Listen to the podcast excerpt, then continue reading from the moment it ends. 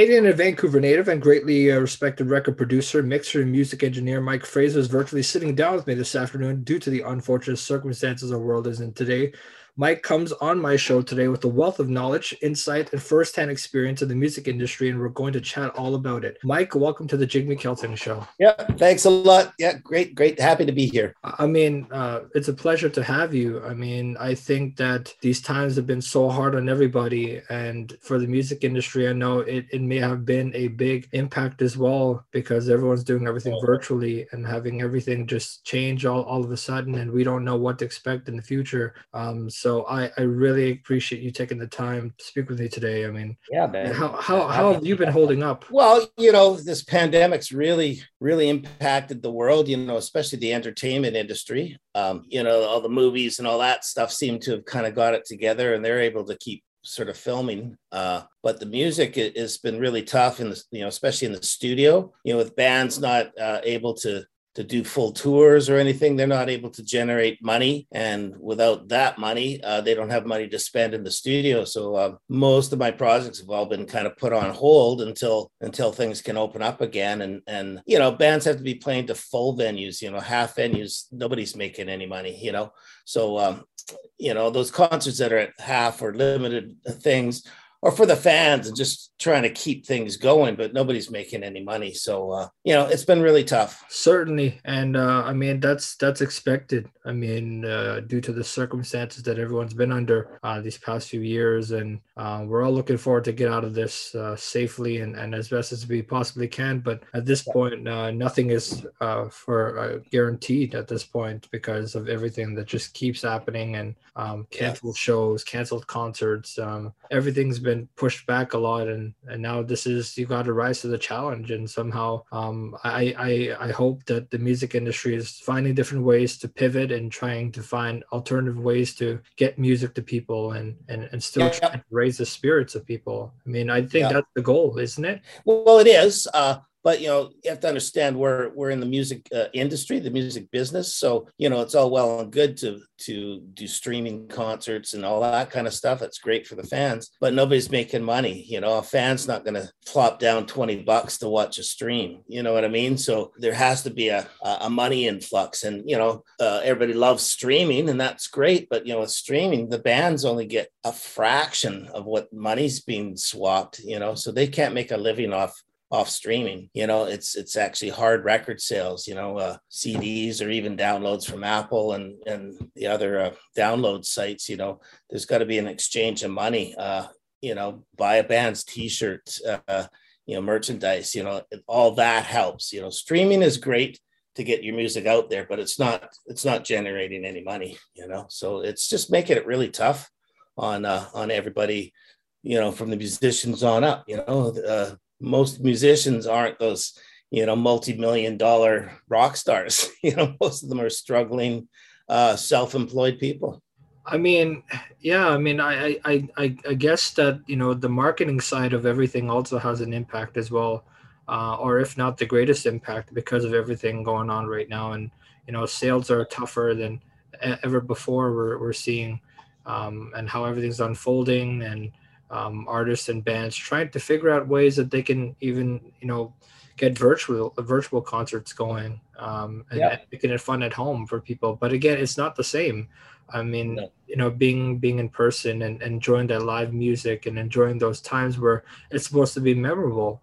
Uh, but yeah. like, I mean, how, how how has that been? Is that is that an accurate picture of how the music industry right now is dealing with? Um, and sort of how, how are they trying to find different ways to pivot and trying to find um, ways to get music back into people? Well you know to be honest you know most bands that i know are all just kind of trying to survive. You know a lot of them have got had to go out and get full-time jobs uh, just to pay the rent and all that stuff. So really everybody's kind of holding their breath uh, waiting for things to open up again. And uh, you know, I think we have to be really careful and not open it up too soon, or you get the variances going again, and you know, the new wave comes in, and you know, I think we just got to hunker down. I really personally believe that we're almost at the end of this. You know, with this Omicron seems to be a lot weaker uh, strain of this virus. Um, you know a lot of people are vaccinated now so you do if you do get sick which is likely because you know it's very contagious uh, it it's not going to kill you or make you you know deathly sick so that's what's going to create this herd um, immunity. And uh, i think we're getting to the tail end of it. You know i would bet in a probably you know four to six months hopefully we'll be kind of back to more normal. And you know how great is that going to be to to go into a nice hot sweaty club and and jump into the mosh pit with everybody right there with you and and watching your favorite band is going to be such an awesome moment.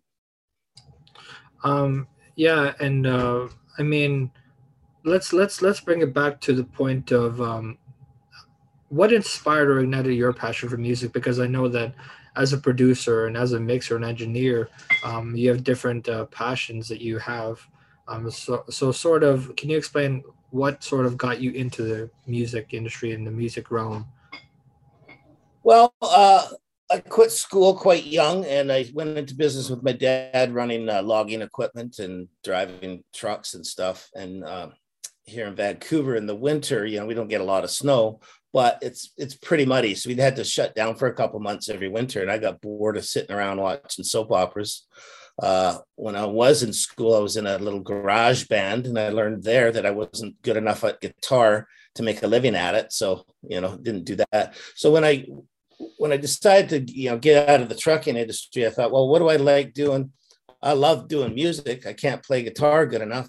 Oh, I know. Maybe I'll get a job at a studio. So I phoned a few places uh, around in Vancouver here, and uh, got a job at a studio as a janitor. They didn't have any other work available, but they had said, "Oh, we got a janitor spot available." So I took that just to get my foot in the door, and uh, I guess just climbed up the ladder from there. I mean, I loved it. I I you know worked 20, 22 hour days. Uh, had a sleeping bag at the studio. I, I lived there for about a year and a half. my sleeping bag. I was just I was hooked. So that was the beginning of it. I mean, certainly, and um, you know, I think it's interesting to know the fact that like, you know, those little jobs and how they can really impact your steps to get into a big, you know, position like you are in right now. Um, yeah. I mean, out of those jobs that you've you've had and and getting to the point of becoming that producer, mixer, engineer, um, mm-hmm. how did you know that you wanted to do that in the first place? Um, because I know that there may have been a lot of things that have uh, come your way, uh, you know, challenges and whatnot. And uh, can you explain more on on how did you know that you became you wanted to become a producer?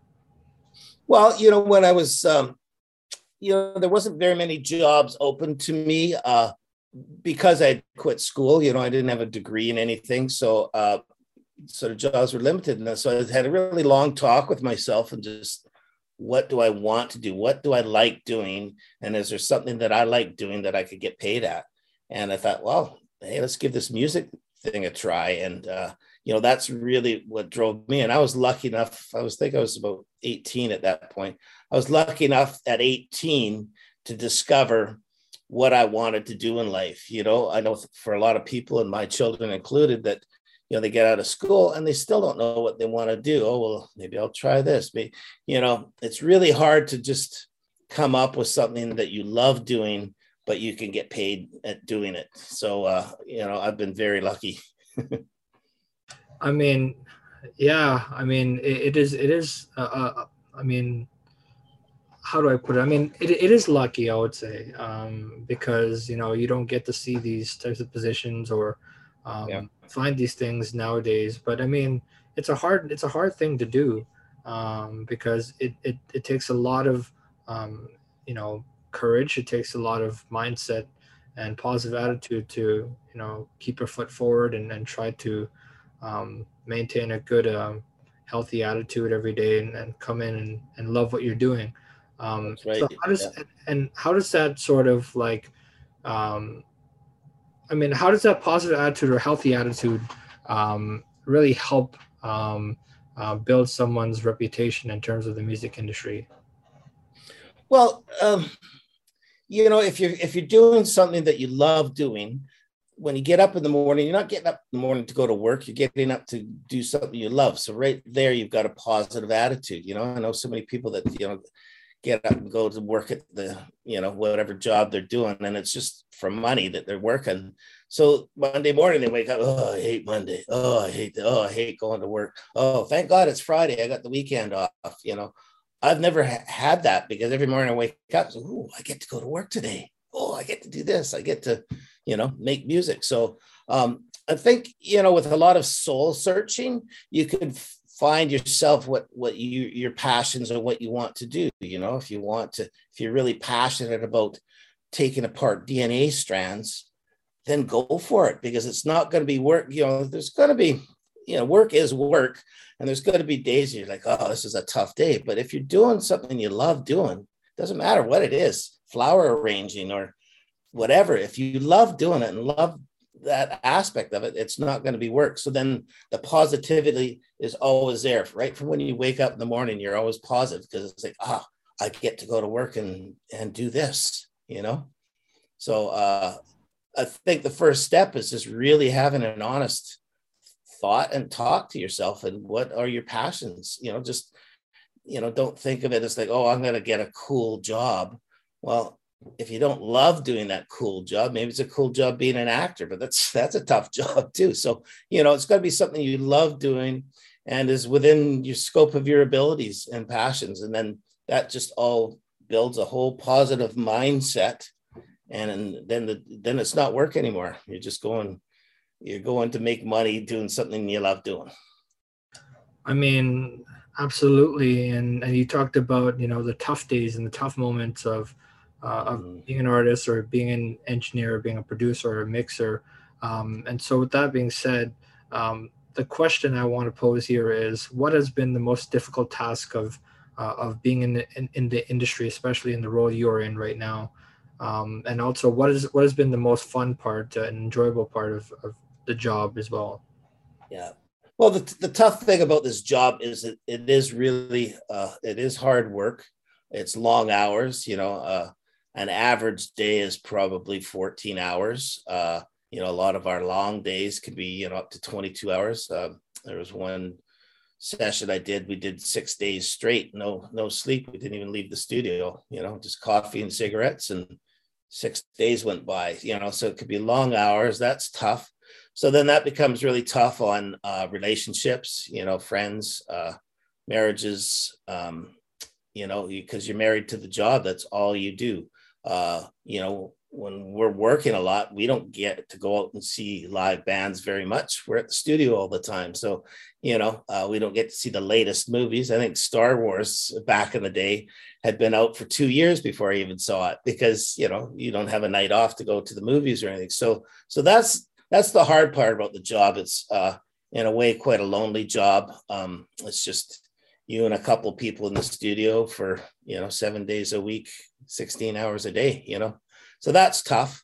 Um, the fun side of it is you get to create um, you know you're there and part of a creation and uh, you know you get to have your input with the the band you know they write the songs and stuff but you know sometimes oh you know it'd be cool as if we put this guitar part there or something and they go oh let's try that. Oh it works.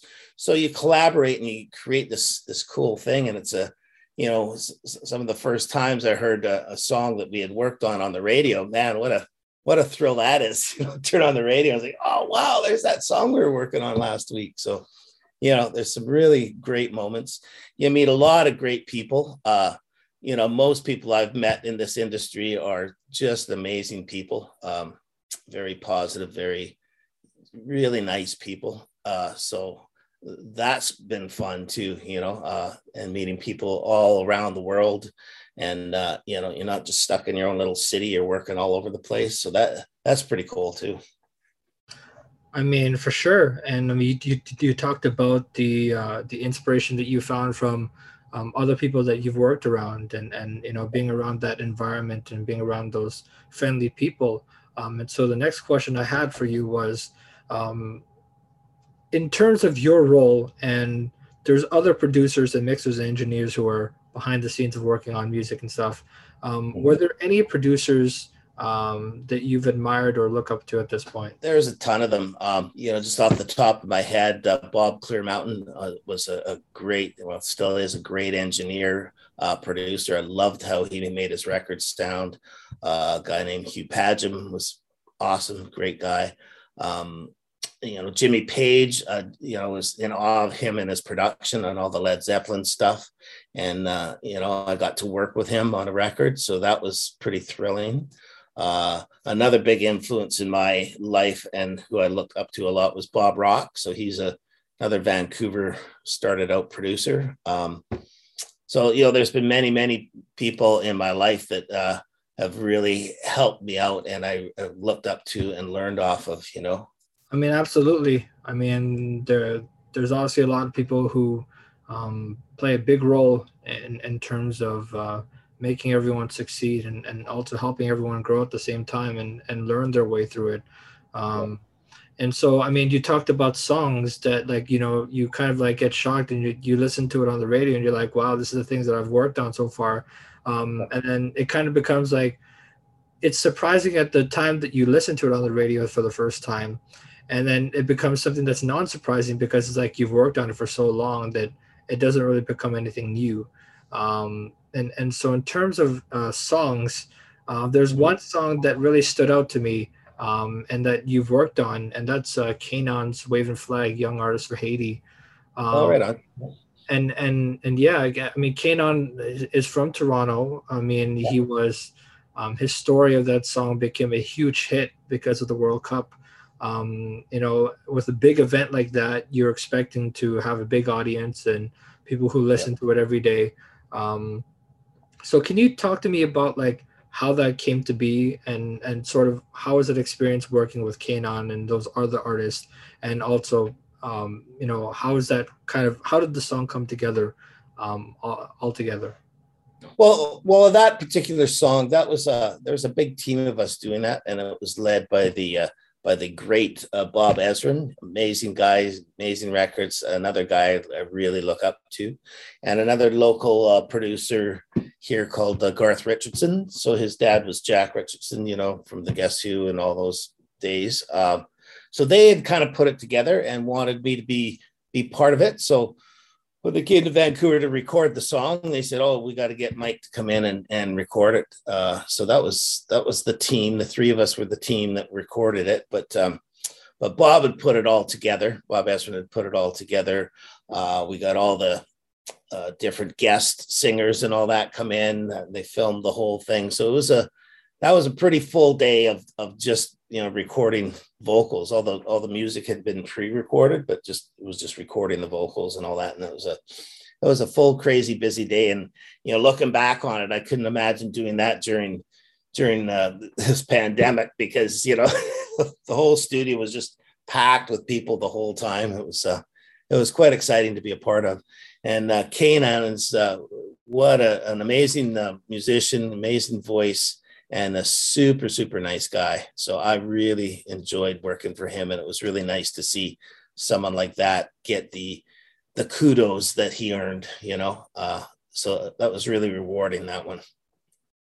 I mean certainly. I mean and and in terms of in terms of working with K'naan and in terms of that song um what what was kind of the difficult task of kind of like arranging that and and I know like Bob Ezrin and, and Garth Richardson were sort of the the main guys behind that song and yeah. and and really helped put it together but like in terms of your perspective on it uh what what sort of was the difficult task of putting that song together and and and making it sound what it is today well you know again it's just uh the time the timetable of recording so many guest artists and they they'd come in and you know some singers need a half hour, an hour to sing their part, and some can do it in five minutes. So you never know till you get going, you know. Uh, and we just always had to keep things moving on, moving on, but you know, get their best performance as well, and you know, wanted them happy with their performance. So that was a bit of a uh, a take. And then I remember also, you know, we weren't sure which order and who was going to sing what parts. So sometimes they'd sing most of the song, and then later on we'd have to say, okay, well, let's you know, put so and so in here and let's put the next one there. Oh, that doesn't flow together. So let's okay, well, let's put them over here. So that was a bit of a challenge finding out how how to kind of arrange the different vocalists throughout the song and everybody getting getting a good moment in the song as well. Mm-hmm. and you know when I was when I was trying to find questions um, uh, to ask you about you know different songs and different artists, it, it, was mm-hmm. sort of a challenge because I was like, what do I ask a producer? Because it's it's it's it's hard because you know like you're you're always trying to make a you know make a good impression for other people and and trying to find the right questions without you know offending, offending anybody. Um, yep. Um, and so this is the question I wanted to ask you because I found this one interesting. And you just talked about arranging, uh, arranging songs and arranging artists in different positions. Um, so how do you approach the sensitive task of of discussing changes and rearrangements with artists and and trying to find that good chemistry within both artists or bands? Yeah, you know that that is a tough one. And uh, like back in my day when I started working at the studio, there wasn't any kind of recording studio or recording school or or course or anything you could take. It was all school of hard knocks. So you know you just learned learned as you go and and off of good people. So it, one of the main things I've found, and I think some of these recording schools should be teaching, is a, a psychology course because it's all about you got to be a good psychologist to to work with all these different uh, personalities and get everybody comfortable and working together because you want everything happy and up in the studio because that makes the artist relax and they're able to give their best performance. And you know, these guys walk in, they've written a song, and the song is basically their child, their baby. So for you to go, oh, that's great, but you know, can we change that? You know, can we put a different arm on there, and can we change the hair color? And can we, you know, is very uh, in, in, like intimate to them and they're allowing you to change their child so there's got to be a lot of trust there uh, you know there's ways of asking somebody to redo something without saying oh that sounded horrible. Do it again. It's like oh man that was so close. Uh, let's try and do another one. Let's see if we can beat that. Or you know there's ways of of just you don't want to bruise egos. And you know like i said most of the people i've worked with are, have been great. And you know we sort of have this saying, you know, when you come into a studio, leave your ego at the door, you know, and if you can do that and do everything without ego, then you're always open to, okay, let's try it. If it sounds better, great. If it doesn't sound very good, oh well, you know, we'll try something else. So it it, it really creates a good um, a good environment for creating, you know.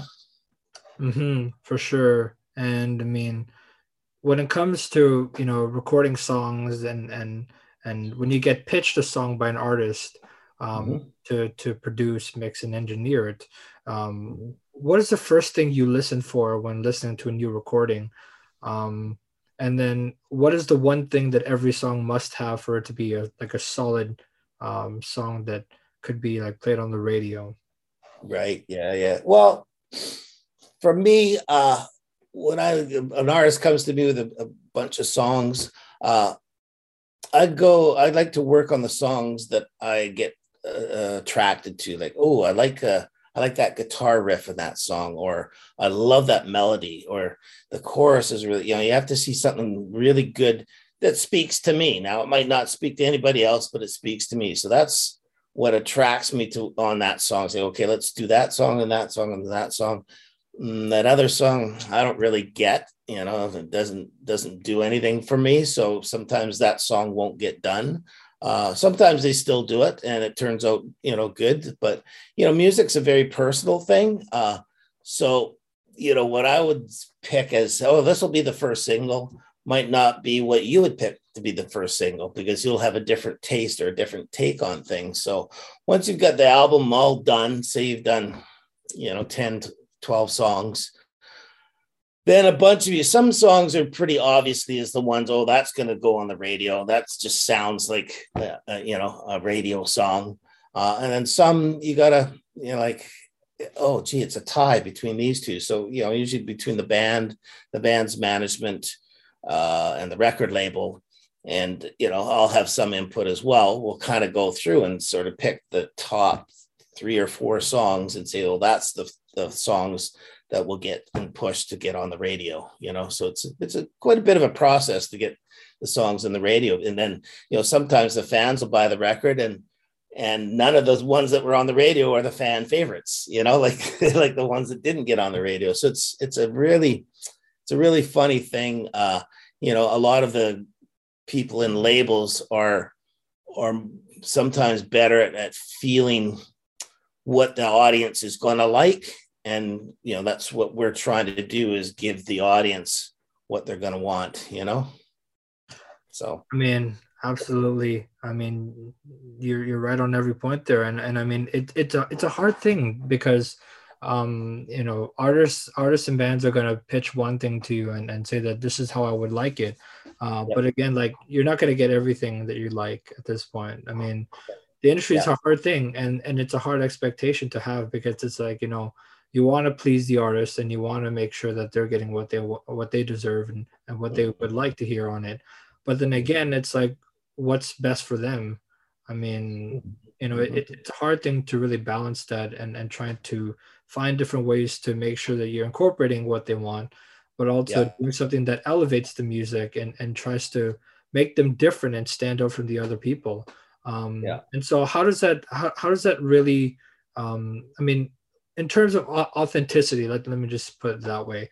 Um, how important is that in, in, in music and, and putting into songs and all these different things in, in, in the music industry?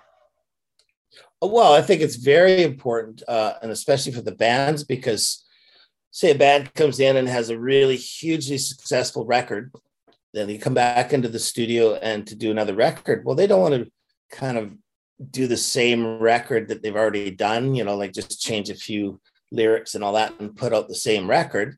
Now, a lot of the fans would love that. They go, oh, why did they change their sound? Oh, I don't like it as much as that record or that. Well, bands are, you know, musicians are creative people. They want to move on. They want to do it, do it up. So it's always a very fine line, you know, like say you get a band like ACDC and they've done, you know, all their records you know they haven't changed a thing because it works but you know the songs are different but their sounds the same and that's what you know one of the reasons they're so big. Um but you know like if they all of a sudden changed up and and did one record that sounded more country or something like that they would lose their, their fans but they might gain some other fans. So it's always a balance. So i think most bands want to do what's inside of them and what they want to get out and give their fans but you got to be very careful that you don't lose your fan base. So you kind of have to give the fans what they want. But uh, I think the trick is to give them new material, but make the fans believe that that's what they want. if you follow me, you know? I mean, absolutely. And, and you talked about ACDC there.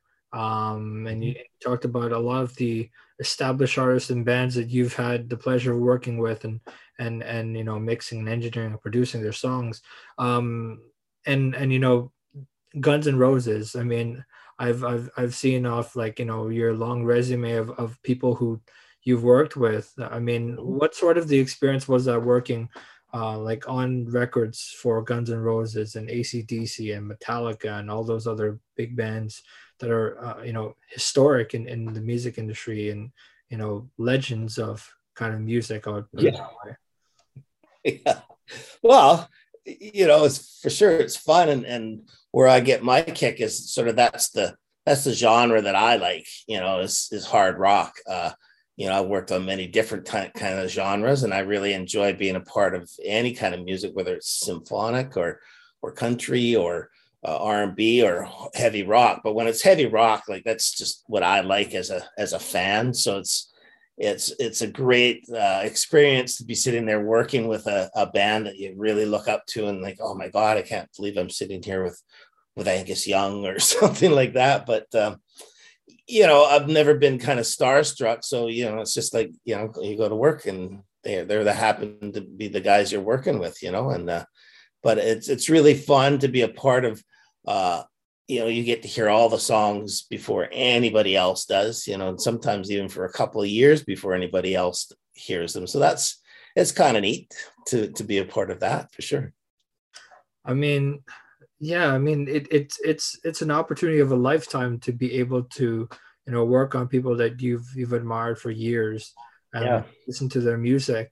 Um and i know friends of mine who who love you know acdc and, and guns and roses uh, more specifically um, and so I'm I'm I'm pretty much wondering that like they're probably thinking about like questions to ask about, you know, how did that song come about from Guns N' Roses and, and stuff like that. But in terms of the record that you worked for uh, on for Guns N' Roses, um, sort of how, what was that experience like doing those records, um, and sort of how was it working with them?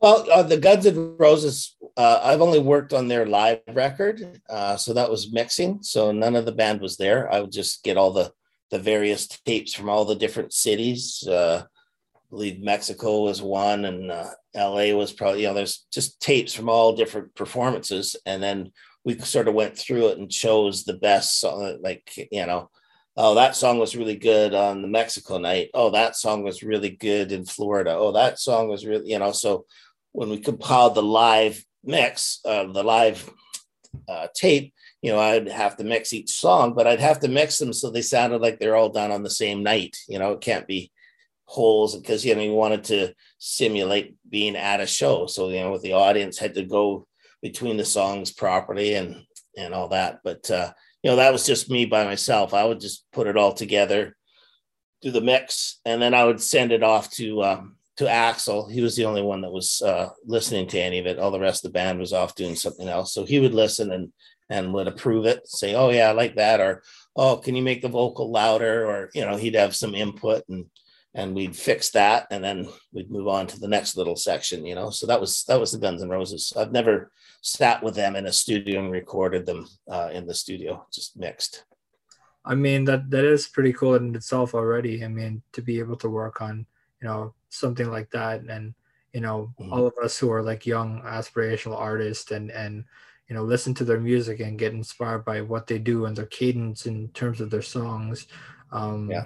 and and you know that's I mean, it's an opportunity of a lifetime, like I've mentioned before. Um, right. Yeah.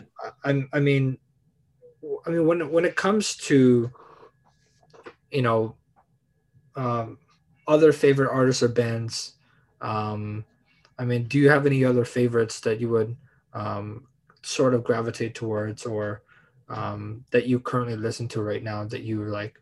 Wow, that band is like so good, and, and their music really stands out. Mm-hmm. Uh, that's a tough one for me because uh, if I'm not in the studio working, I don't listen to music at all. You know, in my car, I've got it all programmed on talk talk radio. Uh, I don't even have a stereo here in the house because, unfortunately for me, when I turn on music, I get my work ears going and I start listening to, oh, I don't like that kick drum sound. Oh, that vocal's out of tune. Oh, that guitar part's weird. So I can't I don't enjoy music like most people do anymore. Um, so that's that's a tough one. Like I hear a lot of great music. Uh, I hear stuff that I go, oh boy, I'd love to work with them. Um, and I, you know, I can't think of names off the top of my head. Uh, there's a couple bands I've worked with lately. One band called The Wild that I, I really like. They're they're kind of uh, local to the Vancouver area here. Um, they're pretty awesome. They're they're really good band, really good live, uh, and that's what I like in a band. I like a band with with good songs, but you go and see them live, and live they're just like, oh my god, these guys are awesome. You know, it's kind of like the ACDC thing. You know, ACDC, if you've ever seen them live, that's that's how you become an ACDC fan because they're so awesome live. You know, so um, so yeah, I mean, I just love all music. I don't really have particular anyone in sight. You know, I've been lucky enough. I think I've been doing this almost 40 years or more than 40 years uh, that I've worked with uh, pretty much all my my childhood heroes. You know, all the bands that I loved as a kid. You know, Deep Purple and you know Van Halen and ACDC and the, the Cult and you know I've got to work with all those bands. So uh, I don't know what else there would be. You know, like uh, you know, I've never worked with the Stones. Well, maybe that that's a possibility, but you know, looks like they're getting too old now, and Charlie's gone. So, um, you know, I, I, I've had a really blessed career at this, you know, and I'm very grateful for my time uh, doing it. I mean, for sure. I mean, that's. I mean, it's a long list of people who are, you know, Hall of Famers. You know, people who yeah. have really made their you know established name in the industry and and in, mm-hmm. in the world uh, more specifically Um, I mean, I, I was recently watching a documentary uh, about uh, David Foster um, yeah. and, how gifted he is. Um, and, I, and I'm not sure if you've ever like you know spoke with him or met with him or had. Oh yeah, yeah, worked with him. He's a good friend. Yeah.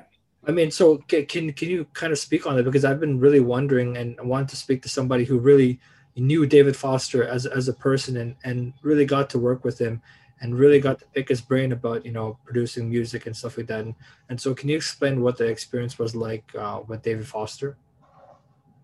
Yeah, I mean, he is just an amazing, gifted musician. You know, he was a keyboard player, and then he managed to get uh, and produce all the the Chicago records. I believe that was sort of his first kind of big break. Uh, and then he's done all the big giant icons, Barbra Streisand, and you know all those big icon because he he's really musical. He's really good at uh, working with people. You know, like the psychology of it uh, makes them comfortable.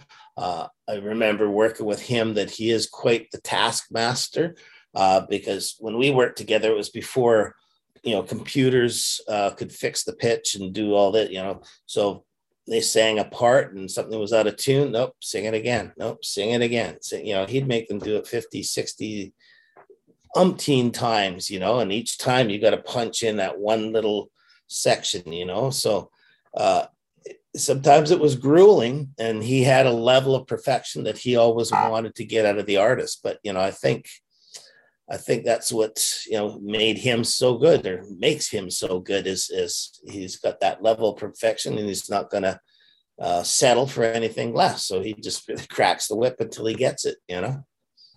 I mean, yeah. I mean, even in the documentary, like the, this is this is what was hilarious about uh, David Foster. Um, I remember, you know, the scene where Celine Dion and um, and Andre Bocelli they were talking about the the prayer. Um, yeah and and what was so funny was how Celine Dion said uh, that David Foster would make her record about like seven times, and in those seven times of, of takes, he, he's like, "That was good, but then do this part again for another eighth time," and then he'll make you do it over and over again until he thinks it's right. Um, yeah. And and yeah. and so, and so like you were just speaking on like how he, he makes you take multiple takes, and if it needs to go longer into the night and and trying to finish this, he will do it. Um, even with barbra Streisand, I mean, I, I, remember when Barbra Streisand, he he uh, she was talking about her song that she was playing on the piano, and the piano guy wasn't really playing it right, and it wasn't really making it sound the way that Barbra Streisand wanted to sign, uh, play it. Um, yeah. And then David Foster came into the room, started playing the piano part, um, and then Barbra Streisand was like, "Who is that guy?" Um, and and and sort of like, and then David Foster was like, "That's the way that it should be." Um, and and and yeah. so like that was kind of like wow that's kind of like the wow moment of like how gifted david foster is in the industry and and sort of how sort of he's yeah. made every canadian proud to you know be able to hold so many records and so many awards and and yeah. respected you know uh, professionalism and reputation in the industry um, and so with that being said i mean you've i mean we've talked about countless artists and bands that you've worked with and and I mean for me specifically, I've I've loved country music, um, mm-hmm. and so I know you've you've worked on uh, Roots and Wings uh, for Terri Clark. Yeah. Um, uh, and and so and I've been listening to her podcast, Country Gold Backstage. Uh, she had an interview with Vince Gill, which is one of my heroes, and, and yeah. I really admire his music. And so, so could you kind of explain to me how that uh, experience was working on Roots and Wings, and and how do you feel now just seeing the success that she's having as a Grand Ole Opry member now? Oh man, I'm so proud of her. Uh, you, know, one, you know, being Canadian, like you know, I got a soft spot for all Canadians, but uh, you know, she again is such a sweetheart person. Uh, I, I was only mixing her stuff, but she would come in. I'd finish mixing the song, and she would come in and listen to it and and make again any changes if she wanted or whatever. But um, you know, it was just a pleasure working with her and and seeing her success. Uh, and she just, you know, just kind of keeps climbing, climbing, climbing because, you know, being a country artist in Canada is really tough. Uh, there's not, you know, it's not like being in Nashville. And I, I know she's down in Nashville now, but that's that's kind of what you got to do to keep you keep it going. You know, there's not a lot of country stations across Canada. Well, there's not many cities across Canada compared to the states, you know. So it's really hard to sustain a a country career up here, uh, just because touring is so few and far between, and blah blah. blah. But you know, she's just managed to always keep it going, and she just keeps kind of climbing a step, climbing a step, climbing a step, you know. And so just fills you with pride to see what she's doing and accomplished out there. So I'm with you on that. I'm a big fan of hers. I mean, for sure. I mean, just what a great artist she's become. Uh, mm. Being able to perform, you know, on, on the 5,000th episode, um, uh, 5,000 special for the Grand Ole Opry. Um, yeah. and, and, you know, she got to perform alongside Chris Janson, Darius Rucker, who's been, I mean, a legend for, I mean, forever. I mean, uh, mm-hmm. uh, being able to work with Hootie and the Blowfish, um, you know, like it's it's so like inspiring to see like people like her to do things, especially being the first female Canadian um, at the yeah. Grand Ole Opry. Um, I mean, excluding from Shania Twain. Shania Twain has been a legend in the industry, but like, yeah. you know, to see the you know the growth of the music industry and the music scene in Canada now, and how much yeah. they're growing. Um, we're seeing it through Drake. We're seeing it through Bieber, uh, Michael Bublé. Um, yeah. And so, I mean, for myself, and and I, and I know as as a young, up and coming um, future artist myself, um, and and for people who are young and and want to get into music and want to learn and and are interested in the industry, uh, what sort of advices uh, would you give?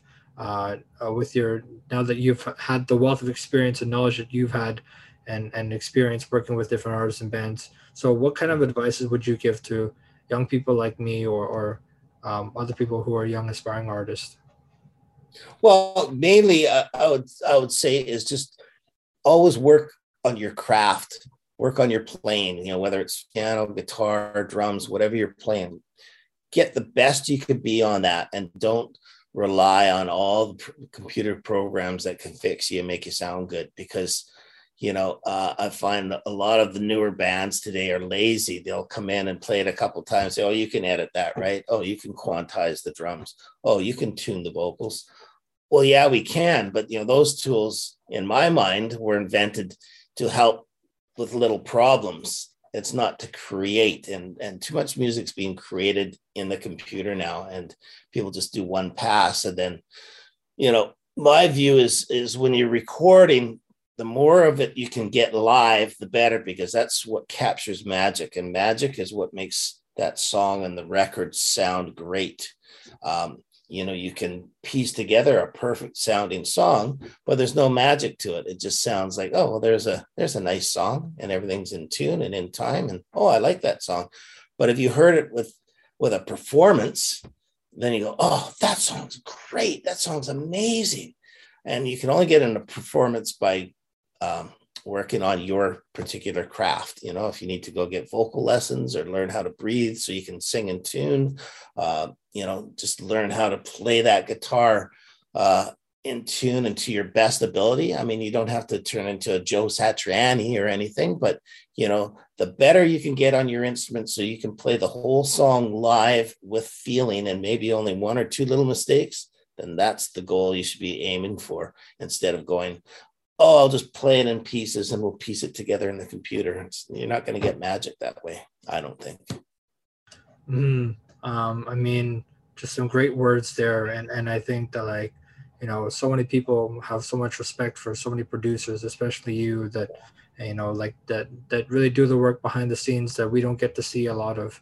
Um, you know, we only get to hear the music, and people don't understand what goes on behind um, the workings of you know the ins and outs of the songs and and the nights that are stressful and and trying to get the right takes and stuff like that. Um, yeah. uh, but like, thank you so much for taking the time uh, to speak with me and and for this insightful and um, historical conversation about the music industry oh.